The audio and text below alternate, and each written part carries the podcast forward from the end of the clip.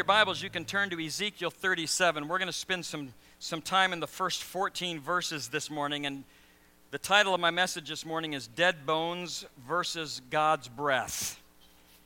Dead Bones versus God's Breath.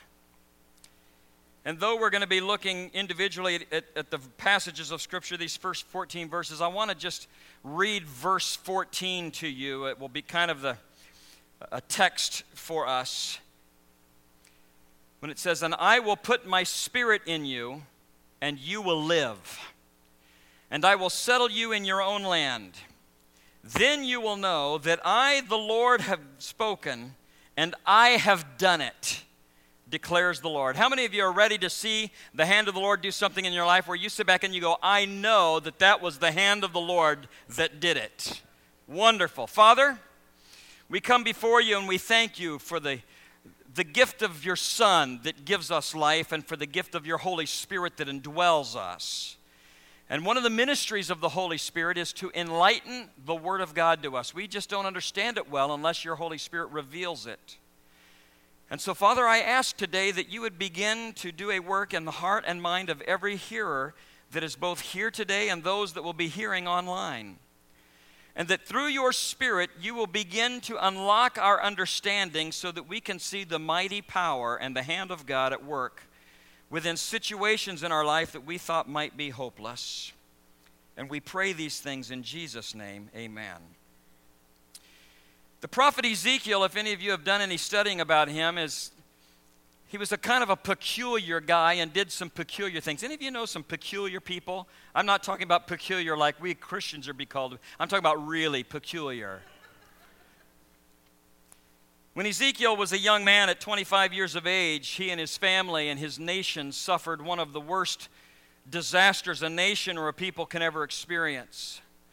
They were defeated in war because they had turned their back on the direction of God. And as a captive of war, he was deported to the country of Babylon that was 900 miles from home. And it, it wasn't a planned move, it was a vicious, forceful deportment. And the armies of Israel and Judah lay dead in this valley, just massively wiped out across the valley and the deserts of the Fertile Crescent. And the men that were left alive had chains put around their neck and put around their legs, and they were chained together like cattle, and they were pushed off, and they were, as they were moving, they were forced to walk through the middle of the valley of this deadness, and they passed the rotting and the pure, putrefying corpses of a once proud army. And if you know anything about the Jews, you know that their burial is very important to them. That's why you keep reading that they were buried with the bones of their father, because what would happen is there would be family tombs. And when one generation died, they were laid out. And when the next generation died, they would go in there and they would take the bones of the one who had died and they would take the bones apart and put them in a container underneath and then put the, the new generation on top of them. So when it says that they were collected to the bones or they were gathered to the bones of their fathers, that's what they meant. So to be left in a field after defeated and have your bones whitened by the sun was a huge humiliation to a Jewish people.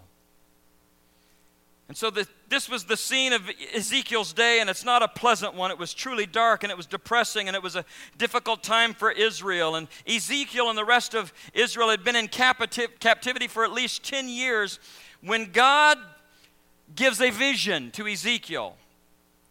And he gives him a vision of a valley of dry bones. And essentially, the vision of dry bones was, was given to him to interject hope in the midst of a hopeless situation, or life in the middle of something that was lifeless, or spiritual renewal in the middle of something that seemed ruin.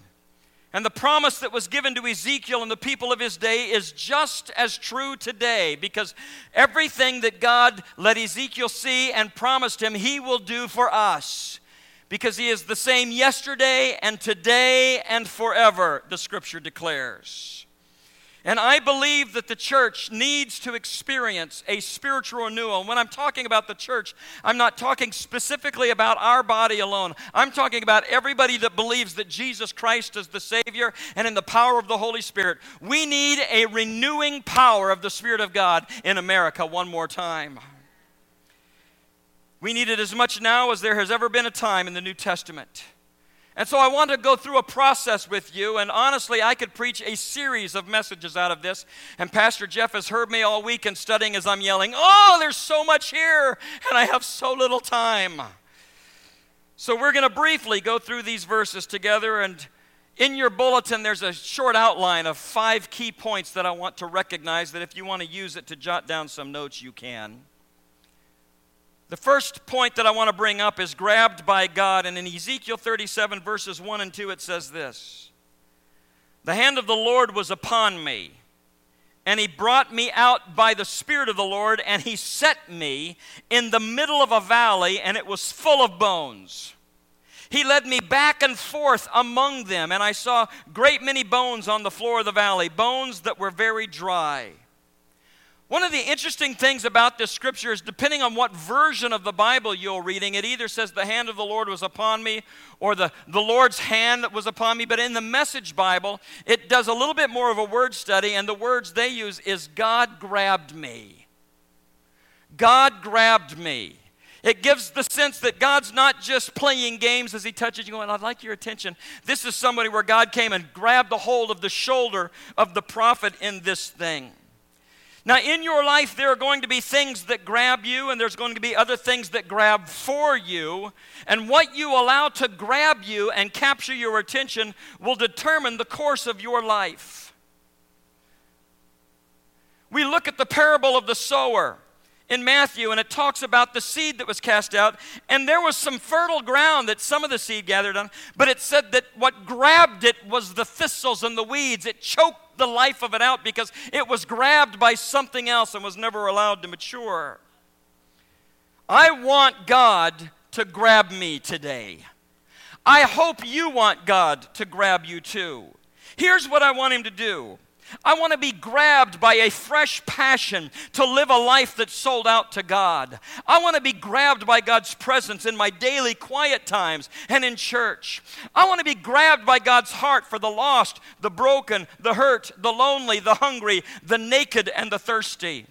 I want to be grabbed by God's power, refiring my faith in the power of God and in the power of prayer and in the power of the Holy Spirit and in the power of a life that's yielded completely to God. I want to be grabbed by God's word. I want His word to wrap itself around my mind, to infuse itself into my thinking, to direct the light of my path so that everywhere I walk, I'm following in the word of God. I want to be grabbed by God sized challenges. I refuse to live a life that's cursed by mediocrity, surrounded by self imposed limitations, and adopting a victim mentality. Instead, I stand up in the spiritual realm and I allow God to grab my life and make me into the man of God and the woman of God that He desires us to be. I want to be grabbed by a changeless God who, when He says that His power is available, we don't just talk about it, we experience it. I don't want the old stories, I want the contemporary power of God to touch us where we're at. And if you want God to grab you afresh, then you're going to have to position yourself in a place where He can do that. And after all that, we look and say, how does that, how does that happen? First of all, the hand of God grabbed Ezekiel because Ezekiel was in a place where he could hear from God. There are a lot of things that cry out for our attention, and many of them have loud voices, and sometimes God's voice is not the loudest because He wants us to pay attention to Him. And the hand of the Lord will grab you when you position yourself in such a way that you can be attentive to what He wants to say you also have to prioritize your spiritual life. You've got to make decisions based on what is best for you spiritually rather than trying to fit your spiritual life into your own life goals. I had a conversation recently with a family who had opportunity at advancement in their career, but they chose instead to remain in a place because spiritually there were things happening in their life and their children that they weren't willing to give up for promotion. Choosing instead to prioritize a spiritual life over than life goals because what God wants was more important than what they could get. You have to resist the distractions of life that try to grab you. When there are things that are trying to grab you that you know will turn your attention from God, you're going to have to shove, shove that off your shoulder and begin to pay attention to Him. And then you're going to have to be open to change because when God grabs you, He's going to take you places that you didn't think you could go. And so Ezekiel was repositioned when God got a hold of him. The Bible says that he was taken up. In other words, there was a spiritual scene that he was seeing that could not be seen in the physical realm. The reality is this whatever grabs you, whatever you allow to grab you, will reposition you. That's why we have to make sure that we let God grab us. The second thing that took place within this passage was he was questioned by God. The question in verse 2 said this Son of man, can these bones live? Ezekiel was faced with a seemingly hopeless situation. The scripture says that the Lord took him and that he led him back and forth in this valley. In other words, he's getting the full view of all of the devastation, of all of the dry bones, of all of the things that were that were not any longer. And as he's going back and forth, there's a reality to his vision, to what he's seeing. And then God asks him a question Do you believe that these bones can live again? And Ezekiel's first thought was probably the same thought that you and I would enter into first. Are you kidding me? I'm in a valley of dry bones. This is worse than a cemetery. At least there, they're buried. Here, they're out in the open. They're decaying. Everything is wrong. But he was smart enough to know that the person who asked the question had the ability to change the situation. There are moments that you look at things in your own life and there are aspects that you think are beyond the ability of God to do anything, and you have considered them hopeless, whether you believe it or not. And the wise thing to do in those moments when we are confronted by a God who sees things that we think are hopeless, and He says to us, Do you believe that that part of you can live again? The wise thing to do is respond like Ezekiel O sovereign Lord, only you know. Only you know. He answered this way because what he could see with his eyes, he could see plainly that everything appeared hopeless in the physical sense. And yet, in faith, he recognized that nothing is hopeless with God. When God has grabbed you and your life and your situations are in His hand, He has the power to change things that you don't think He can do because He's the God of the impossible. I know the sovereign God looks beyond the dead bones and the dry bones and the calcified bones and the lazy bones. He looks beyond the, the most devastating defeat in your life.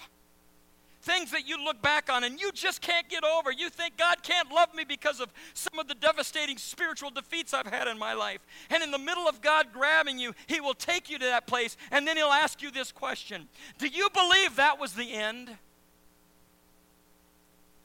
Do you believe that your life ended at that moment? Do you believe that what I can do in you ended with that devastating decision? Because I'm here to tell you something.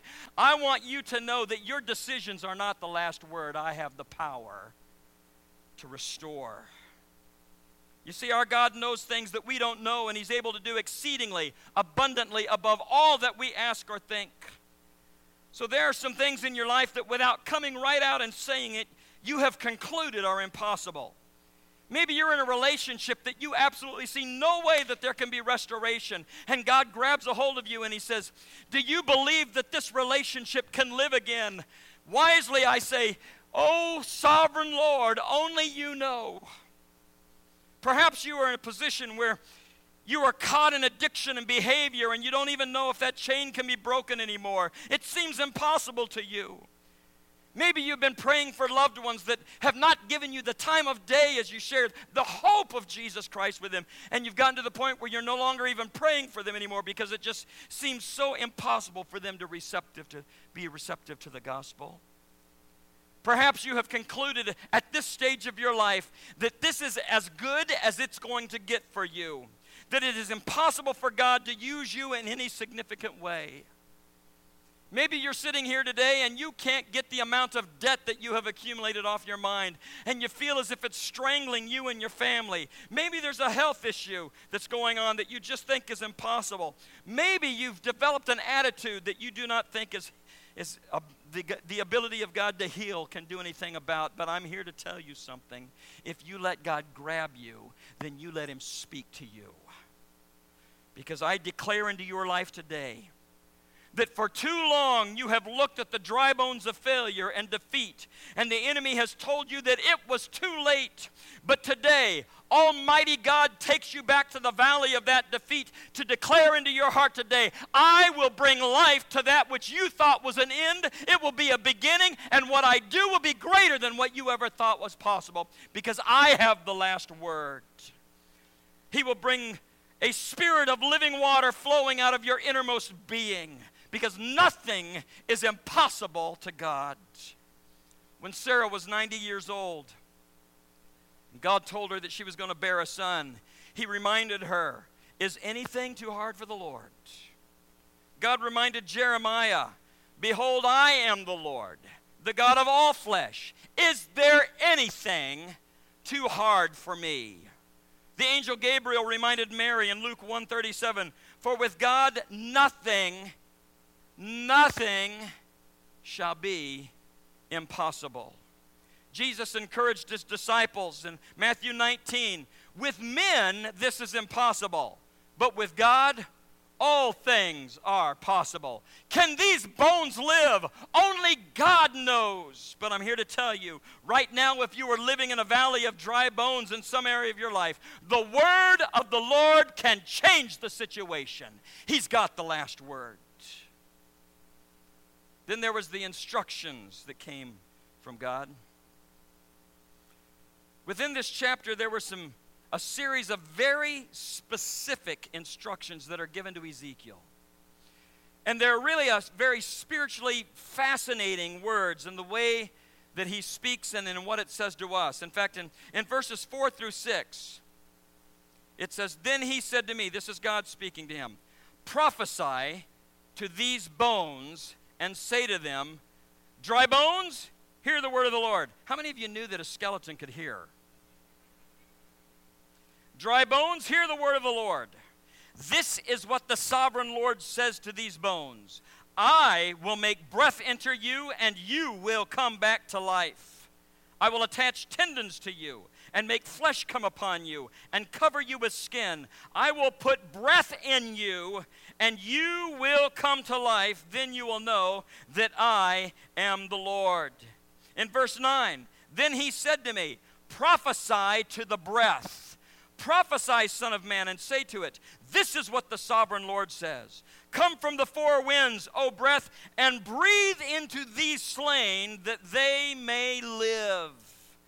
And then in verses 12 through 14, Therefore, prophesy and say to them, this is what the sovereign Lord says O my people, I am going to open your graves and bring you up from them. I will bring you back to the land of Israel. Then you, my people, will know that I am the Lord. When I open your graves and bring you up from them, I will put my spirit in you, and you will live.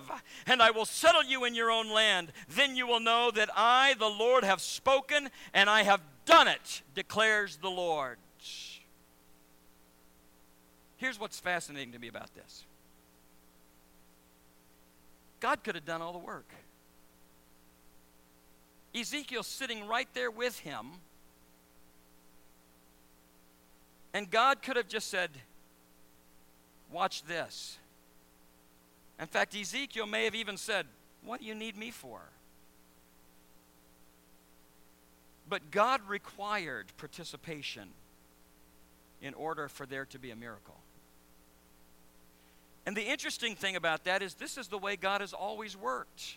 You see, I don't know about you, I'm going to speak for myself. I have a tendency to want God to do everything. I tell him, I'll praise you for it. I'll worship you. I'll, I'll give a testimony. Just, just take care of it all for me, Lord.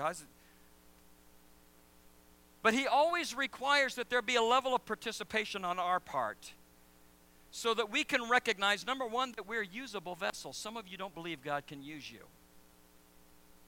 Some of you have learned to sit back and say, I'm just going to watch everything else that's going on, but God requires your participation. He wouldn't do this without Ezekiel. The other thing that I love about this is how specific he got. He told Ezekiel exactly what to say. Now, as you look through Scripture, you can recognize that this is the way that he worked through Gideon. I mean, the Bible says that the sword of the Lord and of Gideon. In other words, I could do this all and I'll take care of it all, but I want you there and I want you to participate so that you can see firsthand that everything that happens, you're just there. I just need you to be obedient. But the victory is mine. He worked that way through Joshua when he told him, Listen, you're going to march around these walls for seven days, and at the end, you're going to have a little prayer time and a praise time. You're going to blow horns. Everybody's going to shout. The walls are going to come down. Now, here's what you need to know I don't need you to march around this thing for seven days because I could knock them down with one of my nostrils. But I require your participation. I require your obedience in this so that you get the sense of my power flowing through you so that when the walls come down, you will have a reason to rejoice and you will also believe me in the future when I say that nothing is impossible to me. So God told Ezekiel, prophesy to these bones. Hear the word of the Lord.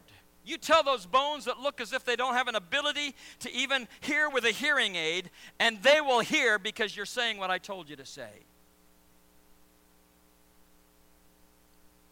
when I was looking at this, I understand that when we in Pentecostal circles use the term prophecy, oftentimes we think of it only in the sense that, boy, I was talking to somebody who's a prophet and they begin to outline for me the future of my life. I want you to know that that is a very, very, very tiny part of what the biblical meaning of prophecy is. And in fact, I like this particular part the best because there is a spirit of prophecy that lies in the people of God that know His Word.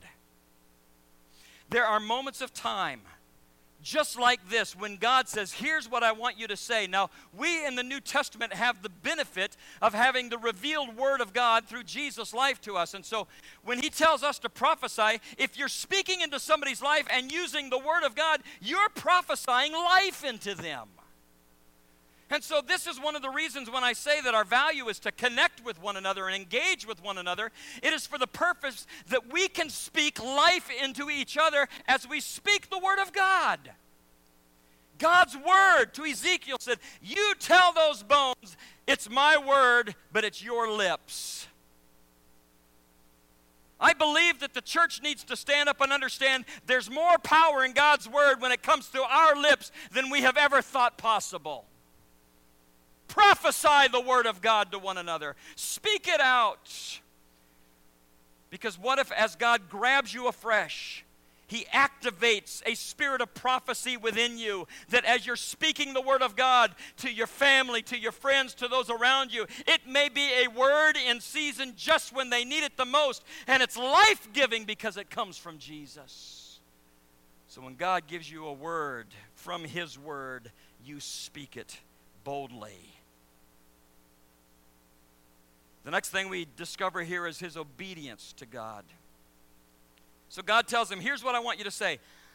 It, it, it's a whole lot easier to do what God wants you to do when He speaks to you specifically about how He wants you to do it and what He wants you to say. And so, looking at this impossible situation, God says, This is what I want you to say. And so, in verse 7, it says, So I prophesied as I was commanded. In other words, as I was obedient to God to say exactly what He told me to say, there was a noise, a rattling sound, and the bones came together, bone to bone, and I looked, and the tendons and the flesh appeared on them, and skin covered them, and there was no breath in them. Can you imagine what it was like for Ezekiel? That the moment that he begins, God says, Here's what I want you to do, here's what I'm going to do, you speak it. And so he prophesies, speaking the same thing that God did, but now he's in partnership with God. And the first words that come out of his mouth, the bones begin to move. A little freaky to me.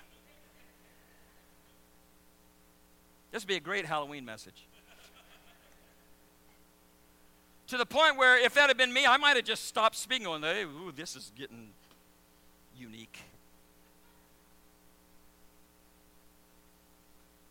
But in obedience, he speaks out, and the bones come together, and everything comes, and, and the bones from all over the valley, heads that have been decapitated, suddenly fly across to find the spine they were supposed to be to, and the arms and the legs, and, and those that it had, boom, all comes together, and suddenly this valley is full. Now, I was picturing the opposite of what takes place on uh, a, a movie I saw when they found the Ark of the Covenant, and the German guy opened it up and he melts. You know the movie I'm talking about? Raiders, yes.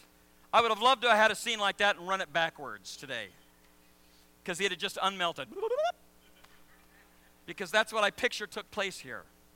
Just an unmelting of all of these bodies. And at the end of his first prophecy, he looks around and a miracle had taken place. The bones are now all looking like bodies, but you know what? In the middle of all of the organization, in the middle of everything being put together, all they were were beautiful looking corpses. Here's the message in our desire to want to organize our life and our church and our ministries, if we ever get to the point where we stop because we think our organization is good enough to create life, we have missed a step from what God wants to accomplish. I love the process of this, though, that the first prophecy brought everything together, but it wasn't until God says, Now here's what I want you to say to all those dead bodies that I put together. I want you to speak life into them from the breath of the Holy Spirit. You see, we can have great services, but if the Holy Spirit doesn't breathe life into us, then all we are is good looking corpses. I'm not willing in this day and age to simply have a church that just looks good and sounds good and does good things. We've got to have the Spirit of God or we don't have life. We don't have life. Proverbs 21:11 says death and life are in the power of the tongue. And then you move to the awe of God when he begins to work. You see, when you face a current reality, Ezekiel assessed the situation accurately. He, I love the fact that when God put him in the valley of dry bones, he didn't say, Do you see all these live people? No, he says, the reality is that you're in a valley of dry bones. I want you to assess this correctly. You see, faith doesn't always, doesn't, you, know, sometimes we get the idea that faith, oh, I'm seeing something that's not. No, you can, you know what? This is the situation I'm in. This is real. I'm in, I'm in a death valley. I'm in a place where it, it doesn't look good. The Lord let him realistically assess the situation before he changed it. And so, those who believe that Christians are nothing but, oh, you guys live in some foo foo world that doesn't exist in reality, that's not scriptural at all. He understood the reality of it very clearly. And I think that it's interesting that God will always ask you what to, you see because He's interested in your perspective before He changes it. And in verse 7, He begins to talk about what He prophesied. The bones came together, there was a process in it. And then, after all the bones came together, he asked him to prophesy again. And he said, And I prophesied as he commanded me, and breath entered them. And they came to life, and they stood to their feet.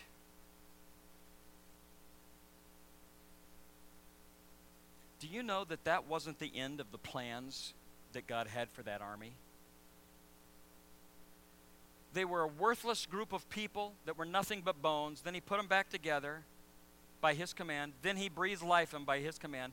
But when they stood back up, though they had experienced defeat in the past as an army, they were now a spirit filled army about to move under the direction of a God who was going to lead them to places in victory in, this, in the vision of Ezekiel. And here's what we need to know it is not by might nor by power but by my spirit, saith the Lord. Ezekiel was called to breathe, to the, the, winds to come and give them breath. And, and in John 10 10, at the end of the verse, it says, I have come that they may have life and that they may have it more abundantly. After life was breathed back into these bones, there was an expectation that they would once again fulfill their duties as a soldier. It wasn't good enough just to be brought back to life and be alive again. You've got an important call upon your life to do the work that God wants you and has created you to do.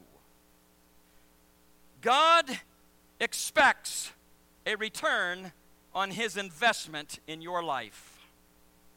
Most people seem to be happy with a consumer mentality in church. Well, as long as you treat me right, I might keep coming back, you know, to your establishment as long as everything is there for me, but don't expect much of me. I'm just here until I find something better on. And, and, and, and then there was this thought from generation before us of this. You know, faithfulness is all God really wants of us. If I just, if I, I'm faithful, I come to church. I'm faithful in my giving. I'm faithful. You know, when the doors are open, I'm here. I'm just faithful. I'm faithful. And for a lot of people, they considered faithfulness the equivalent of holiness, even though when they weren't in the church, they lived some really unique things. But those are not the same thing. And let me close with this story from the experience of Jesus that I believe is a unique outlook. And I'm going to ask the worship team to come as I read it. It's, a, it's found in Mark chapter 11. In verses 12 through 14 and verse 20, it says, The next day as they were leaving Bethany, Jesus was hungry. Jesus was hungry, kind of like some of you are about right now. And seeing in the distance a fig tree and leaf, he went to find out if it had any fruit. And when he reached it, he found nothing but leaves, because it was not in season for figs. Then he said to the tree, May no one ever eat fruit from you again. And his disciples heard him say it. Verse 20 In the morning, this is the very next morning, as they went along, they saw the fig tree withered from the fruits. Do you notice here that God cursed a figless tree rather than commend its faithfulness? It was a beautiful tree. It had leaves. It looked alive. It was standing where it was planted. It was doing its job. It was providing shade. But the thing forgot it was a fig tree.